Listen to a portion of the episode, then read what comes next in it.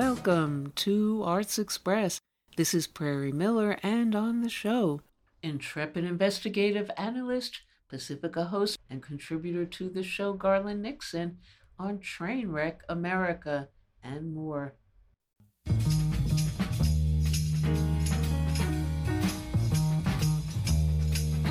My name's Garland Nixon, and all right, plenty going on here. Um, let's talk about President Biden gave a speech, which I can, let's just say this. I listened to the speech, and I found it disturbing and troubling on so many levels.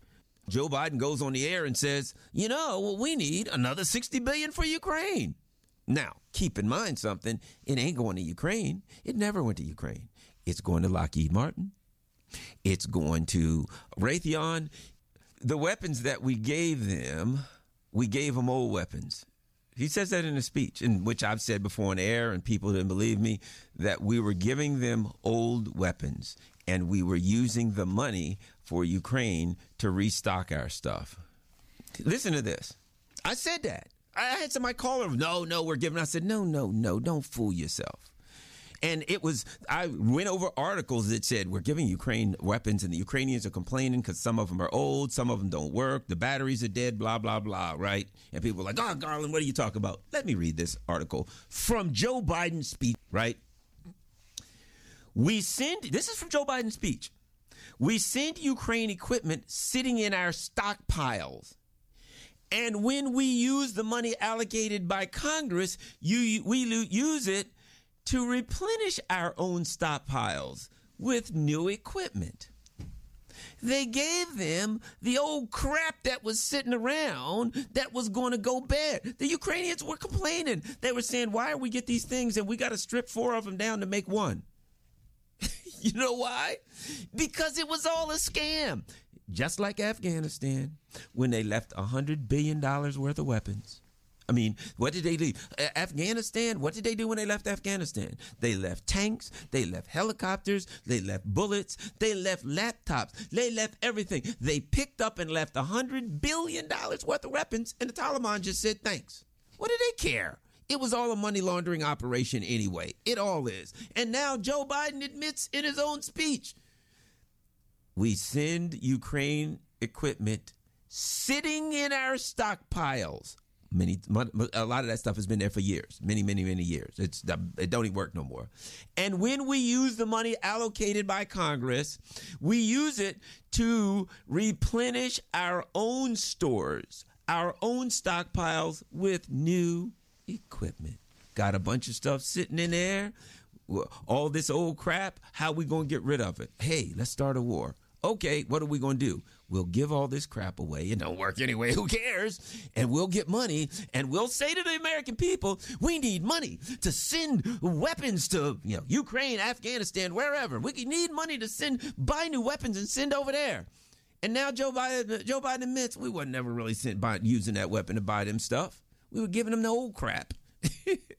Yeah, you're so concerned about Ukraine. They must defend themselves. They must have the most. Oh, yeah, we can't give them the modern weapons. What do we got laying around in the garage? Ah, we got some old stuff. I don't know if it works. Send it over to them. Who cares? It was always a scam. It was a scam on you and me. It was a scam on Ukraine. It was a scam. The whole thing was a scam. It's always a scam. And when Ukraine falls and collapses and like, look, look, look, you are what your record says you are. That's what that's what the tuna says. You are what your record says you are. What happened in Vietnam for eight? Uh, what was it? A decade? Hey, we've got to stop communism in Vietnam. Billions of dollars. The United States literally came off the gold standard in the seventies. The, the dollar was pegged to the gold standards. In the early seventies, the United States stopped doing that. That's when we started printing all that money. You know why? Because we spent so much money in Vietnam. It was the war in Vietnam that caused us to do that, borrowing all that money. Okay. What happened in the end when they told us we must defeat communism, we must blah, blah, blah, we must win, there's no way we can possibly win in Vietnam? What happened in the end? Anybody ever see those pictures of uh, the embassy in Hanoi? People were climbing, hanging off of helicopters, trying to get out. The United States just came in one day and said, yeah, it looks like the communists are going to win, we're out.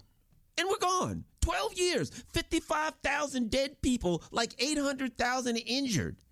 And they just woke up one day and said, all that stuff about that we can't possibly lose in v- Vietnam. Yeah, ah, you know, um, ah, we're out. Now, what happened now? Now, now, what happened in Afghanistan? twenty years, somewhere around two trillion dollars we spent.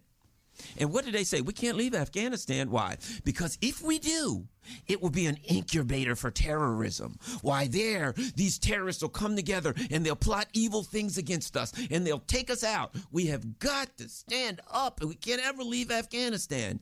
And on one bright Tuesday afternoon in August, two years ago, they said, yeah, we're out. We're done. We're see you later. And what did we see in Afghanistan?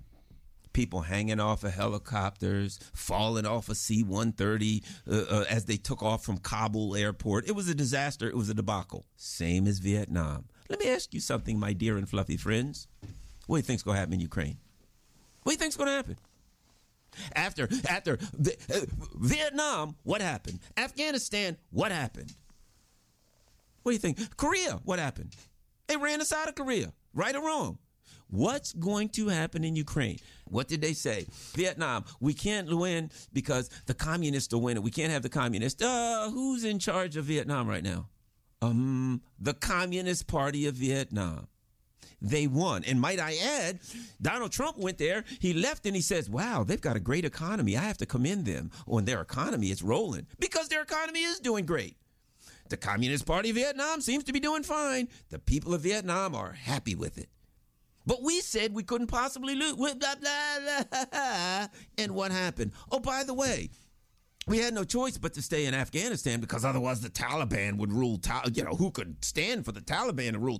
We couldn't leave. The Taliban would take over. And women and the L G B T Q, they wouldn't get their rights. We had to stay in Afghanistan because if we left, the Taliban would take over. Who, uh, who runs Afghanistan right now?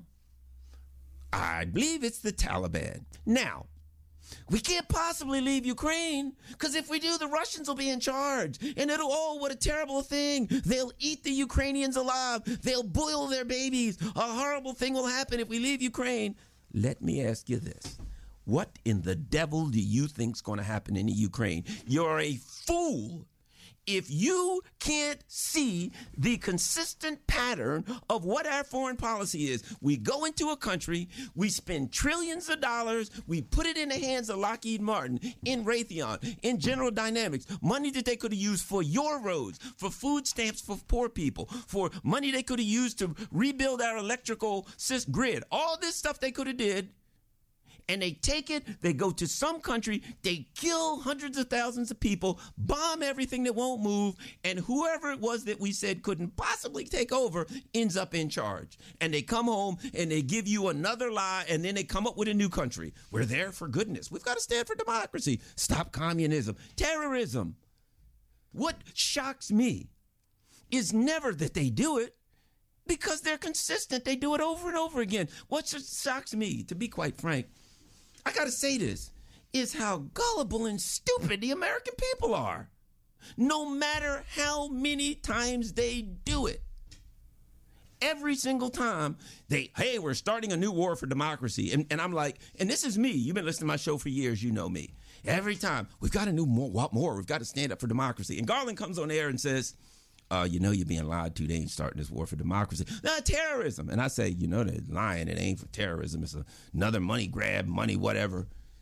And people call in, well, Garland, you're just standing up for Putin. Oh, you're standing up for the terrorists. Why do you love the terrorists? Why are you there? Blah, blah, blah. That I always get the same attacks. And I just say, well, I'll just be patient.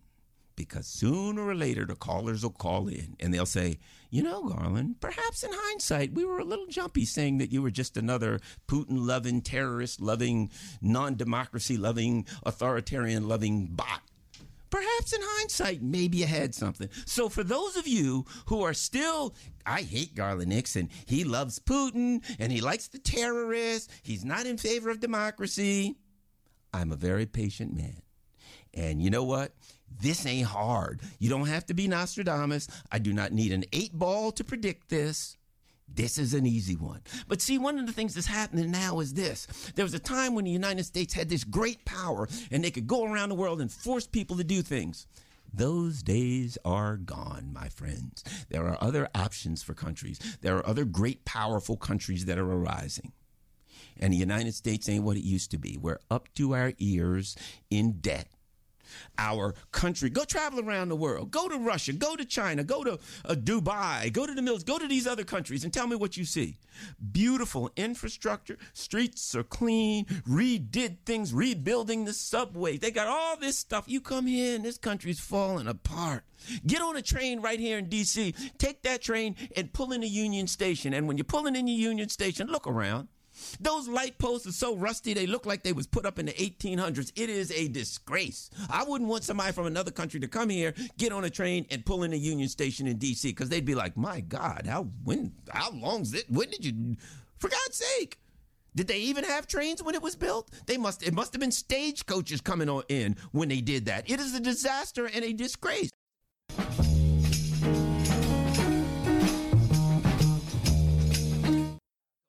And coming up next on the show, actress Alicia Witt with thoughts and updates on the current actors' strike against Wall Street-dominated Hollywood East and West, as well as the actress known for Twin Peaks, The Sopranos, Nashville, Citizen Ruth, I Care a Lot, The Walking Dead, Dune, and Orange is the New Black, taking time out during the strike to dive more into making her music lately with her new album, Witness.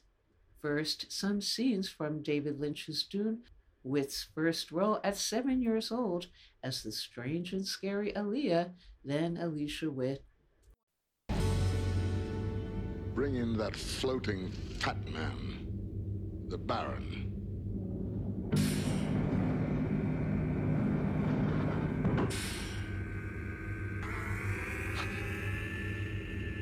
Why have you brought me here? Your Highness, there must be some mistake. I never requested your presence. Ah, but your lack of action demanded it. Your dreadful mismanagement, your bad judgment in assigning to Raban the governorship. You forced me to come here and set things straight personally. I am a messenger from Mo'adip. Poor Emperor.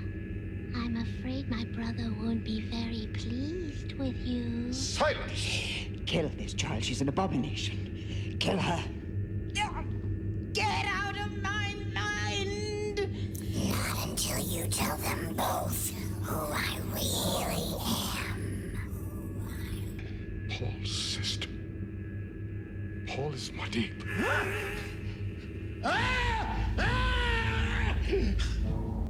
With a storm, their air power will be useless. On Arrakis, it's desert power. Gurney? Now! Atomics!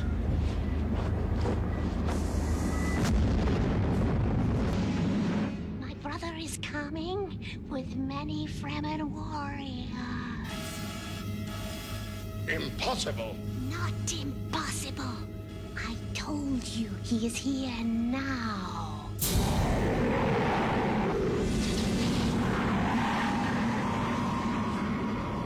Father, today I will avenge your death.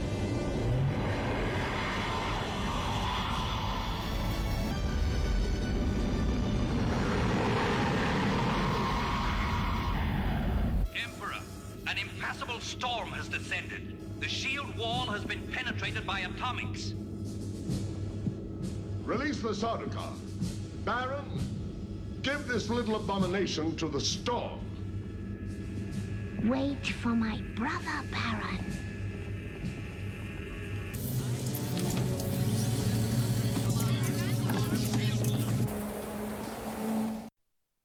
Hello? Hey, Clary. Hello, how are Hi, you? Hi, how are you doing? Fine. Uh, hello and welcome to... I'm great.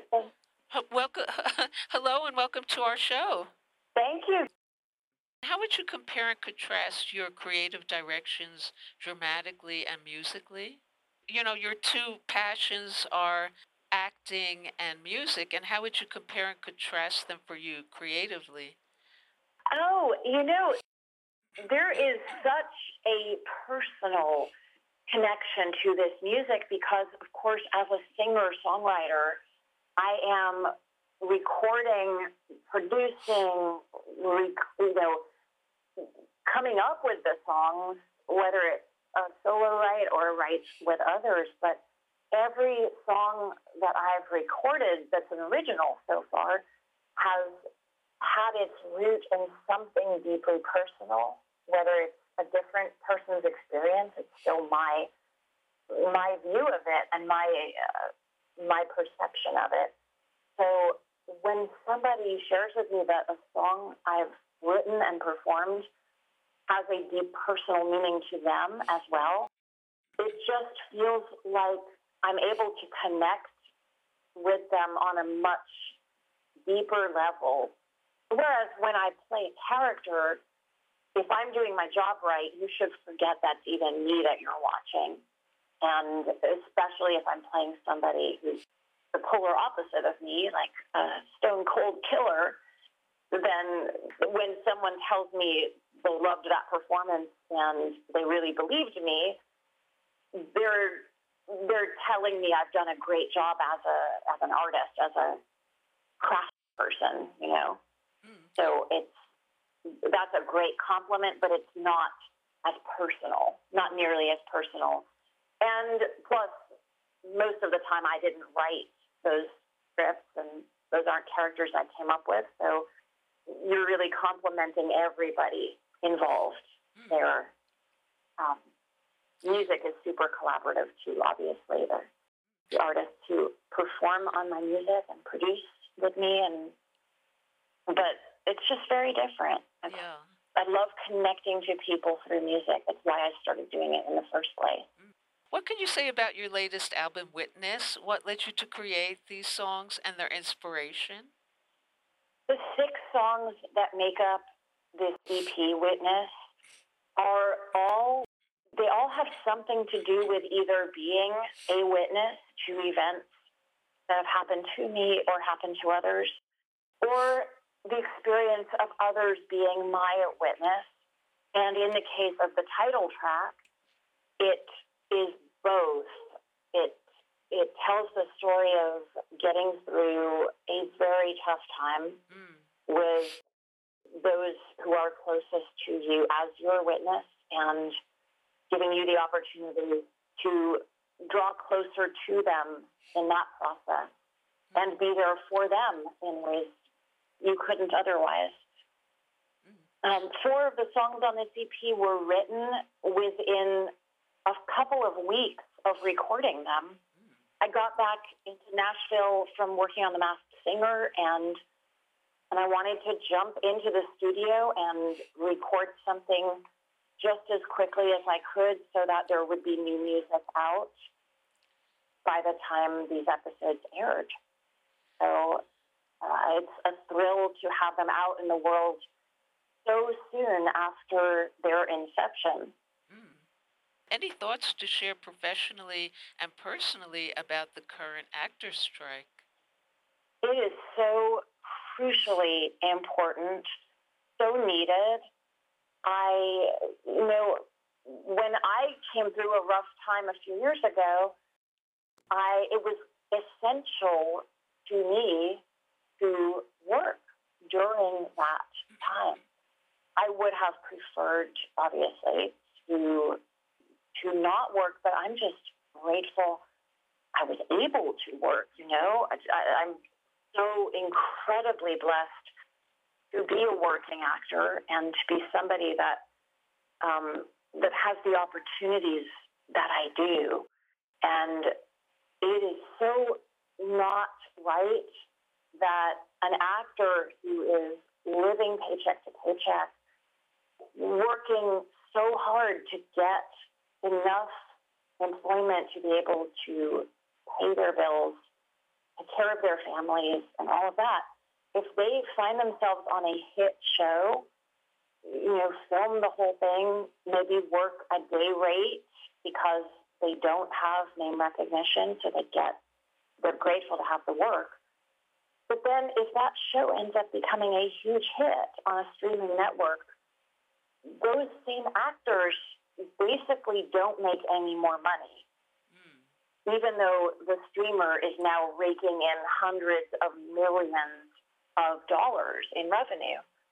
That's the crux of what we're fighting for.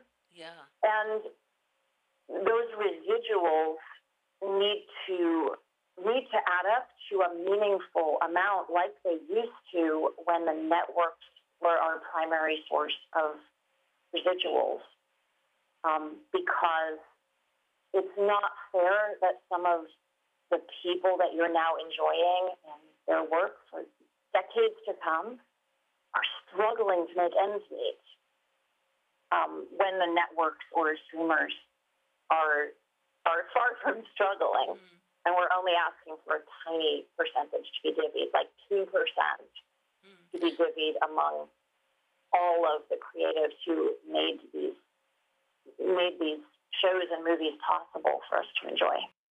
And when Alicia Witt looks in the mirror, what does she see? Well, I just turned and looked in the mirror to, to find out. Um, I I see someone who's, um, I, I really like who I see in the mirror. Yeah. I, I I dare say I like her, I like her more every day. I, I really enjoy this this identity I come in this time, and I'm just trying to um, trying to live a good life every single day, and hopefully. Hopefully keep, um, maybe I'll like the person in the mirror a little more tomorrow than I do today. Okay, well, thank you so much, Alicia Witt, for calling into our show. Thank you, Prairie. Okay, bye. Bye. And now on Arts Express, in the Writer's Corner, Miguel Gardel reads his short story, The Blues in America.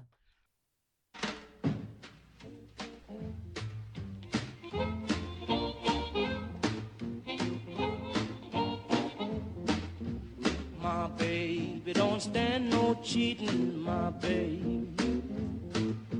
Oh yeah, she don't stand no cheating, my baby. Oh yeah, she don't stand no cheating. She don't stand none of that midnight creeping, my baby. True little baby, my baby. This is The Blues in America.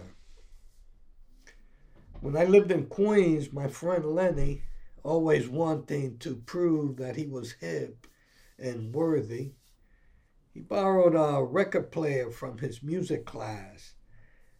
He was in the school orchestra, and he let me have the player in exchange for an old Gathering Moss album I had. We traded albums all the time. Lenny owned a violin.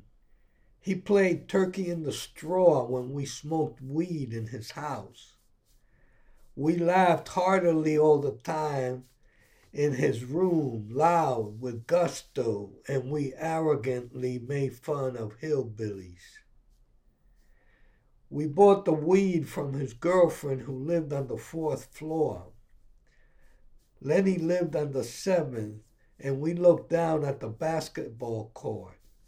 We never played any sports because sports was not hip. We looked down on it. One day when I was nine or ten and living up in Manhattan, I looked out the window, and out there in the courtyard, they were having a picnic. It was the Super and the Super's family. They had come to New York from the South. A dark, skinny man was sitting on a chair. He was holding an electric guitar. He was singing. The music was loud, reverberating against the brick walls. He was playing the blues, but I didn't know it. I looked at my mother. She said they're playing their music, and it was magical and magically above anything I had ever heard. And I thought that in the South, everyone played and sang the strange and beautiful music. I also thought that there was no reason why this overpowering sound shouldn't be ours, too. But it was mysterious and abstract to us. My mother thought it was a religion and told me to never join it. She didn't want me to be different. We are Catholics, she said. As a teenager, it was the white musician from England on the recordings who turned me on. And I read about their inspirations, and then it all came together. I went back to the original and I couldn't get enough. I listened to Buku Blues all day. When I didn't, I'd read comfortably in my room, and sometimes I'd come to passages where I didn't know what the writer had meant about something, and it made me feel inferior and even angry with myself for not knowing deep, philosophical, penetrating stuff. Man, I got suicidal and really wanted to kill myself. I had to listen to some blues to get rid of that terrible, crushing feeling. I picked up an old Spanish guitar one day, and I got a guitar chord manual, and nothing happened. I tried to get friends to teach me. Nothing. I got desperate at sixteen, bought a used electric one at a pawn shop, and decided to teach myself, seriously this time. Nothing. One day, out of frustration, I went completely berserk in my room. I had never been so desperate in my life. Totally psyched out. I plucked that guitar as if I wanted the world to explode, but what exploded was the amp. Smoke started to come out of it, and then it died. The guitar was still okay, though. I met a crazy guy in Left Rock City who was willing to trade his old beat-up drum kit for my electric. And I started a band with my friend Lenny on violin and my old friend Chili Mickey from Manhattan on guitar. They said I had rhythm, but I couldn't play, and I lacked patience, but I refused to give it up. I practiced in Lenny's apartment. His mother called the police. She told him I had been corrupting her son for a while now and wanted me and Chili thrown out of her apartment. I put all my stuff in the elevator, and the cops made me dump the kid in the dumpster. Chili Mickey took the subway back to Manhattan with his expensive Fender guitar. I still had my sticks, and I shoved them in my back pocket and walked back to Corona, where I was living. I got home, and my frustration was high, and the depression came next. But I had a bunch of old authentic blues albums. Man, those blues songs really cooled me down. I went to school the next day. My babe, I know she love me, my babe. Oh yes, I know she love me, my baby. Oh yes, I know she love me. She don't do nothing but kiss and hug me. My baby, true little baby, my baby.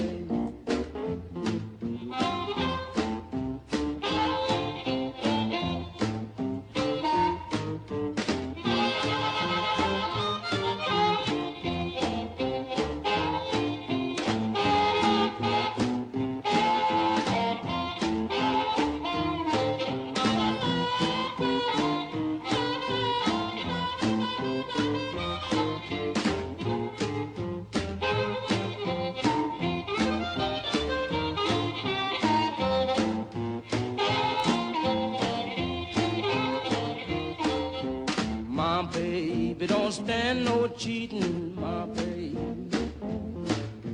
Oh no, she don't stand no cheating, my baby.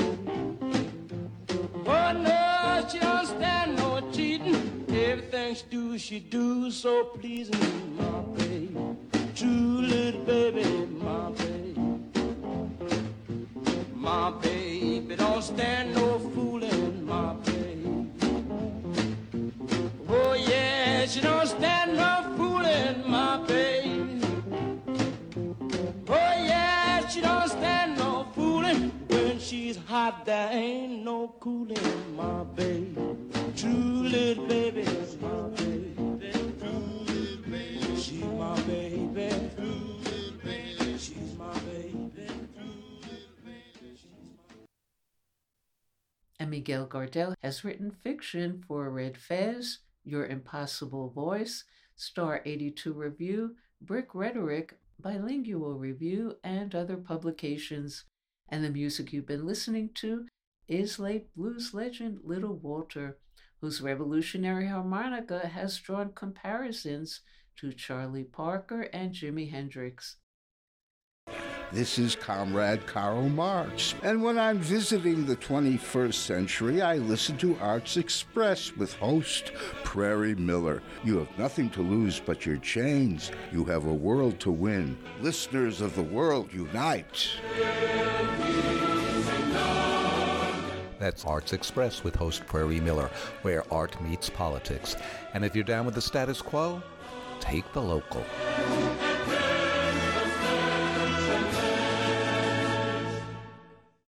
And we'll go out now on Arts Express with the final double deep dive episodes of Nine Minute Nietzsche, as Peter Wise and Keegan Jeltsin continue their exploration into the life and philosophical mysteries of Nietzsche, and what all of this may have to do with Machiavelli, Plato, the Pope as Mafia Don, brothels, pianos, paganism, and madness.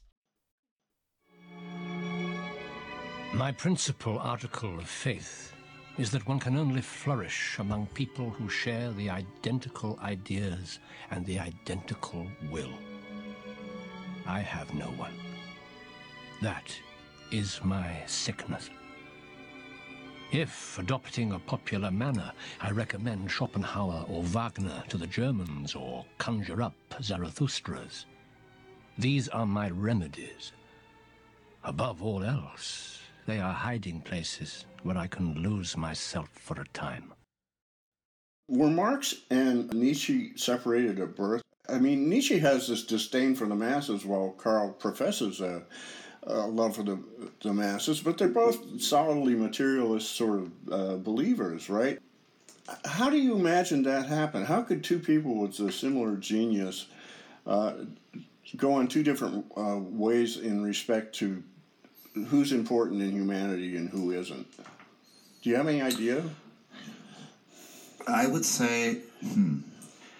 on some level, I mean, the, the easy answer to that question as to how they could be so different might just be psychology and differences in, in their life circumstances. And, you know, Marx saw the onset of industrial capitalism in the Ruhr Valley, and, um, you know, he had a very particular set of circumstances. Nietzsche's this guy, he's a classicist, right? He studies ancient Greece, and he, his primary concern is very individualistic, right? It's his ba- his lifelong story is his battle with his illness. Right, he but he's this... not aristocrat. He wasn't born into an aristocratic life, and yet he he he chooses the aristocrats of Greece as being the arbiters of uh, a good uh, a good life, a, a way to live, and how the world should be. Correct. So, how did he get from that?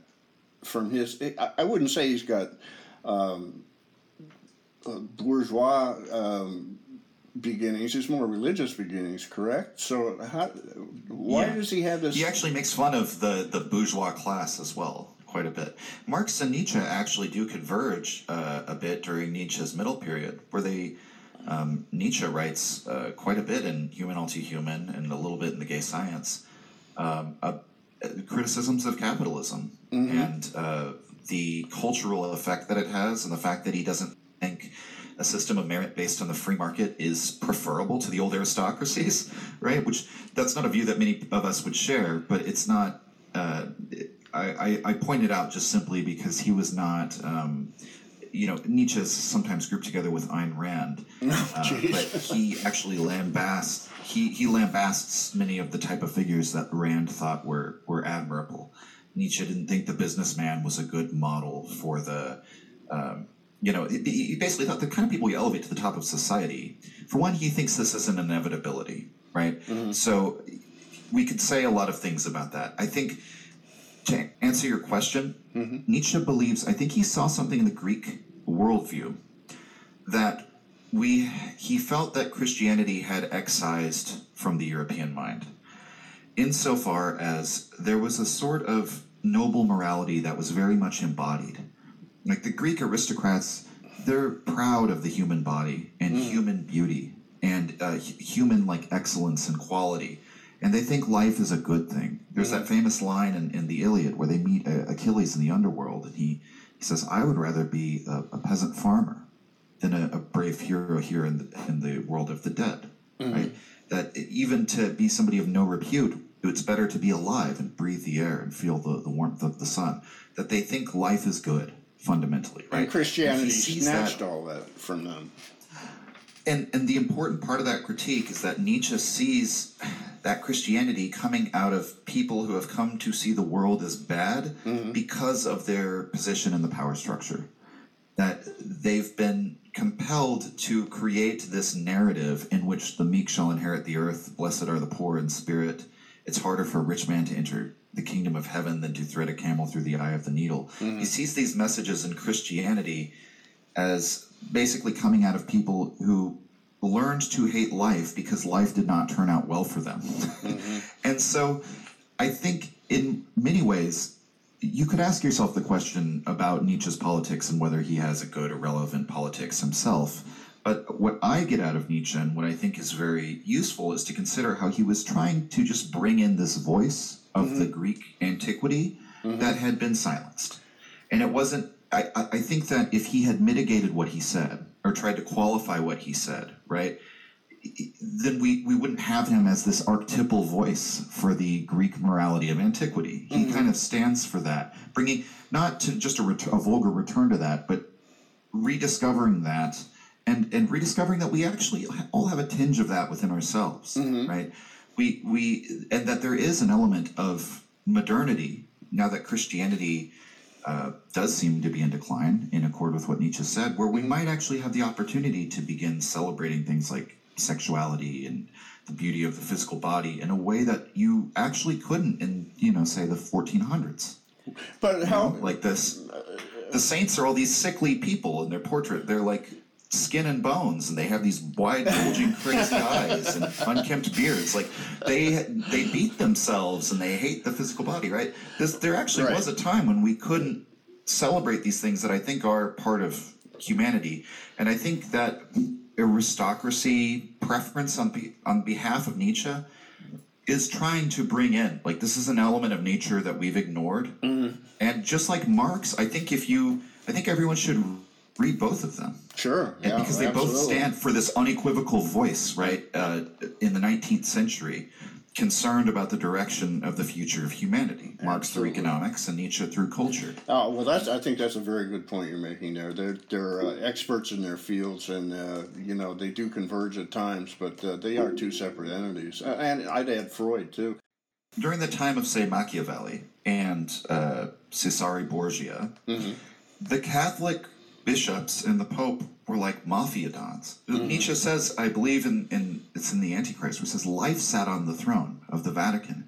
These were people who, you know, the Pope made his illegitimate son, Cesare Borgia, like a bishop and gave him an army to go wage war on people. Mm-hmm. Um, and that the, Nietzsche repeatedly says, in the Mediterranean, the more Catholic countries in Europe, they have an attitude towards faith that is more...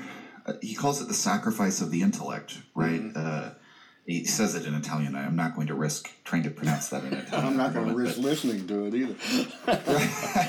But he basically that they um, they're willing to just submit to the authority figure, mm-hmm. right? That's the infallible representative of God on earth, and mm-hmm. even if he, you know, has mistresses and kids while he's supposed to be a celibate priest yeah. and is, you know, making all this money for himself and raising armies and making war for political gain, that's still the holy man on earth. And mm. Nietzsche thinks basically what had happened is that those old pagan values that they did preserve through Aristotle and Plato and others mm-hmm.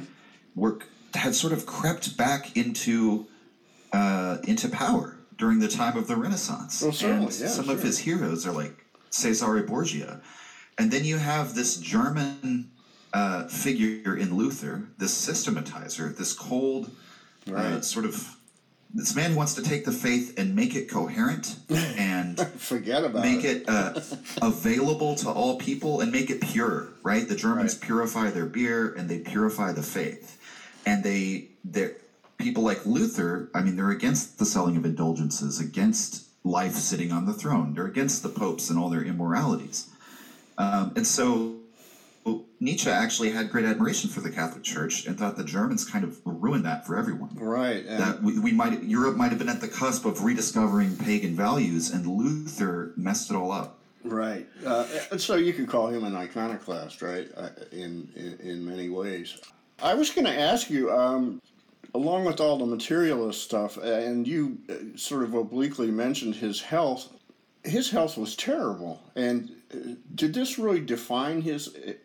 He claims that it, it improved his life, his mental life, and his creativity because he, you know, the old things, the things that don't kill you, you know, that old um, routine. Um, but as a personal opinion, um, how much did sickness... Uh, and and it appears uh, hereditary sickness from both sides of his family. How how much did that shape his belief, would you say? His sickness. Um, yeah, so his father, Nietzsche's father, died when he was, I think, five years old. And then a year later, his little brother died, mm-hmm. I think at two years old. Mm-hmm. Um, and it's not known if this is a congenital defect, but Nietzsche started having migraines when he was, I believe, twelve. Mm-hmm. And then things only got worse from there. He had stomach problems, uh, eye problems. He was he reports that he's three quarters blind by the time he's at right. the end of his life. And then, of course, the, the mental breakdown where he collapsed in the square in Turin. Um, as to how this informed his life, I mean, for me, I think that I mean, it actually ties into the eternal recurrence because if you want a convincing example case for a life, the, the, the idea that life is suffering, right? That if you wanted a, a life that was exemplary in terms of the Schopenhauerian view that life is suffering, mm-hmm. Nietzsche's life is certainly that because of his condition that his father may have died of, his little brother may have died of, and just got worse throughout his life and probably resulted in his uh, eventual insanity. Mm-hmm. And so the fact that Nietzsche seeks to um, basically eternalize that life, this life that was very painful and that he ended in madness, right, and as an invalid, and that he sort of knew that was going to happen to him. He he yeah. reports these suspicions to his friends. Like, I think this is a sign. He, he told his friend, uh, Reza Schoenhofer, that when I close my eyes, I see a profusion of fantastic flowers, you know, twirling in all directions. Is mm. this not a sign of incipient madness? He kind of knew that where this ends is your brain, you know, that the doctor said his father died of liquefaction of the brain. Well, yeah, and that's... basically means that, they didn't know. Yeah, that's what's so interesting is, you know, this amor fati of his, and no, and, you know, since he probably intuited it was congenital, or, or uh, you know, uh, by heredity. And he was frequently called syphilitic because of this, right? I mean, people at that time said, well, they didn't have an explanation, so he must have gotten some kind of venereal disease and his brain deteriorated, and there was no cure for syphilis yeah. at that time, right? But that's that's a bad thing. But lately, uh, somebody definitively said, yes, he did have a specific uh, syndrome, and it is it's a brain-wasting disease, which uh, the strokes were symptomatic of, but weren't they weren't the cause of. I mean, obviously he had the genetic makeup that that led to that, and uh, it, it's how uh, how do you explain his enormity of creation and writing? Is is he, is he trying to race against death because he's pretty certain that it, uh, it's going to be uh, uh, before his time? Wouldn't you say? Yeah, I always think of a letter where he uh, he told a friend uh, he described his time at I believe the University of Leipzig as a as a wasted year, hmm. um, and I don't remember exactly why, but it, the idea of a wasted year, right? He he felt his time on Earth to be eminently valuable and knew that he he he just never knew when it was going to be his last year on Earth, mm-hmm. and I think this accounts for the fact that he wrote so prolifically, especially mm-hmm. compared to other philosophers. I mean, we have some philosophers that are a man of one book. Yeah. Nietzsche has like a dozen titles to his name, and they're almost all good, mm-hmm. which is kind of remarkable, right? Um, even the stuff toward the end of his life, uh, it may be a little bit more grandiose, but it's not, uh, you know, it's not like he's gone off his rocker like some of Kant's later writings uh, are, a bit, are a bit wacky. Who might say he started out off his rocker. Uh, but, uh, right, yeah, some would. Yeah, he's walking around. Where was he? Where did he live? Leipzig? Talking to himself for an eternity? Uh, Kant lived in uh, Königsberg, which is modern oh, right. Berlin. Right, yeah, I have a friend who's actually a teacher there. I hope he doesn't end up like Kant. Uh, but it's a beautiful city. I've never been, but it looks quite gorgeous. Yeah, well, that's great. Have you been? You must have been to Europe. Yes, I think you said you've been to Europe. Yeah, yeah. So have you yeah, looked in uh, Nietzsche's letters? Have you traveled to uh, his home? Have you made a, a, a sort of a pilgrimage there or uh, done research there? I've been to Nietzsche's uh, room at the college at Basel, and I've been to his apartment in Turin. And what, did you get some sensation there that was different from any other place you'd ever been? Not really. We just kind of took pictures and, and got a postcard.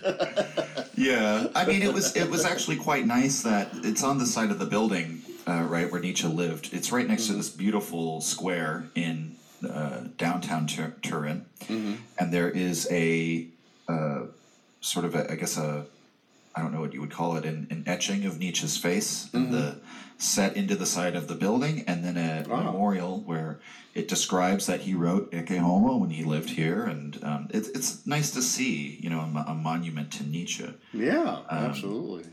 Other than his own, in, in, right? And in Basel, it's just a little placard that says this was his room. Well, the Swiss but it's worth visiting Basel. Yeah. Yeah, I, I would uh, if. Anyone ever listening is visiting Switzerland, Basel is certainly the, the, the city to check out there, I would say. Yeah, um, for their artwork. Swimming right? in the Rhine. For one thing, yeah. Yeah, the artwork. The art shows and all that kind of stuff.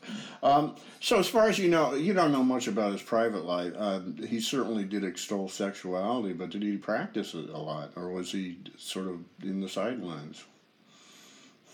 Um, in terms of, wait, you said he extols it? As in, no, like, I, I mean... Well, yeah, I mean, he, he argues for sensuality because of Dionysus, right? I mean, he praises it. Okay, yeah. Yeah. Yes, sensuality, right. Okay.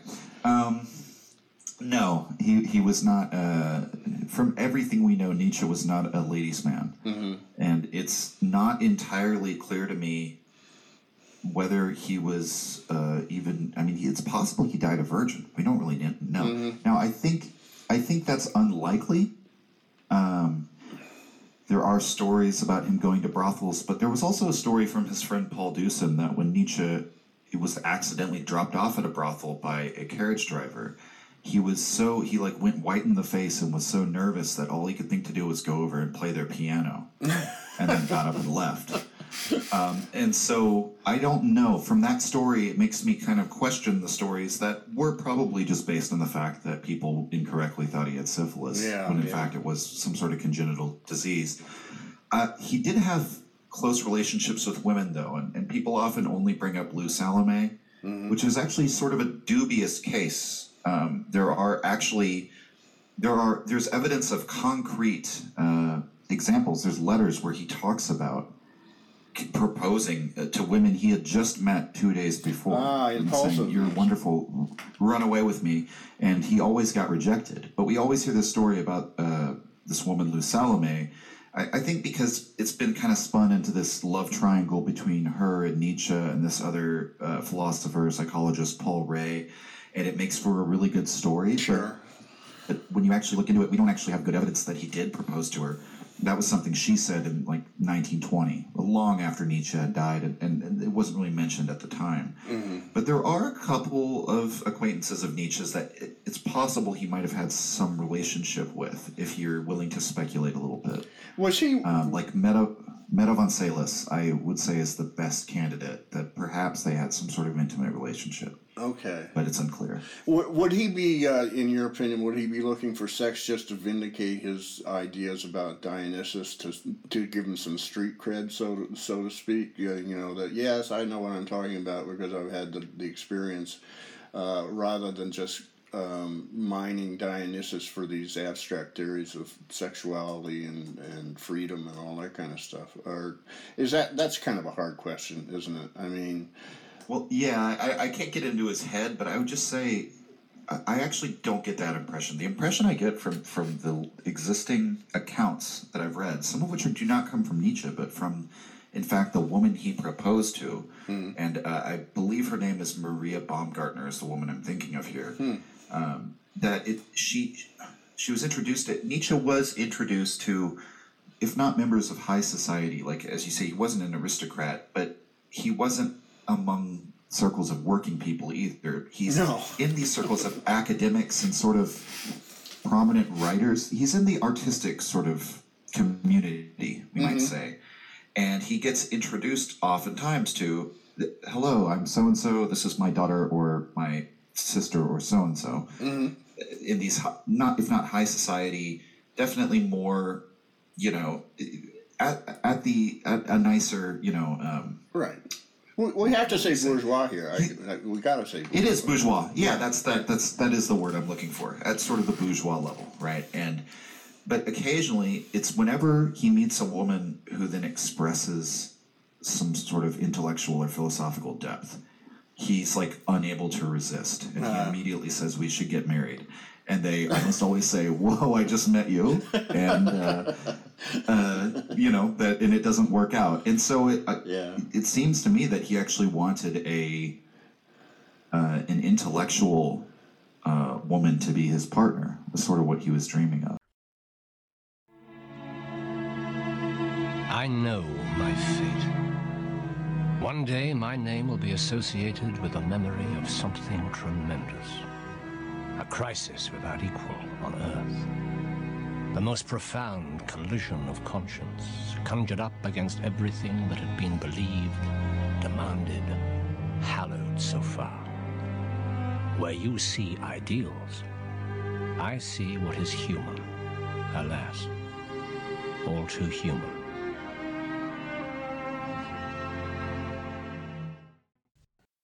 And that's all we have time for today on Arts Express. Expression in the arts. And if you'd like to express yourself too, you can write to us at theradiogoddess at gmail dot com. Until next time, this is Prairie Miller leaving the station.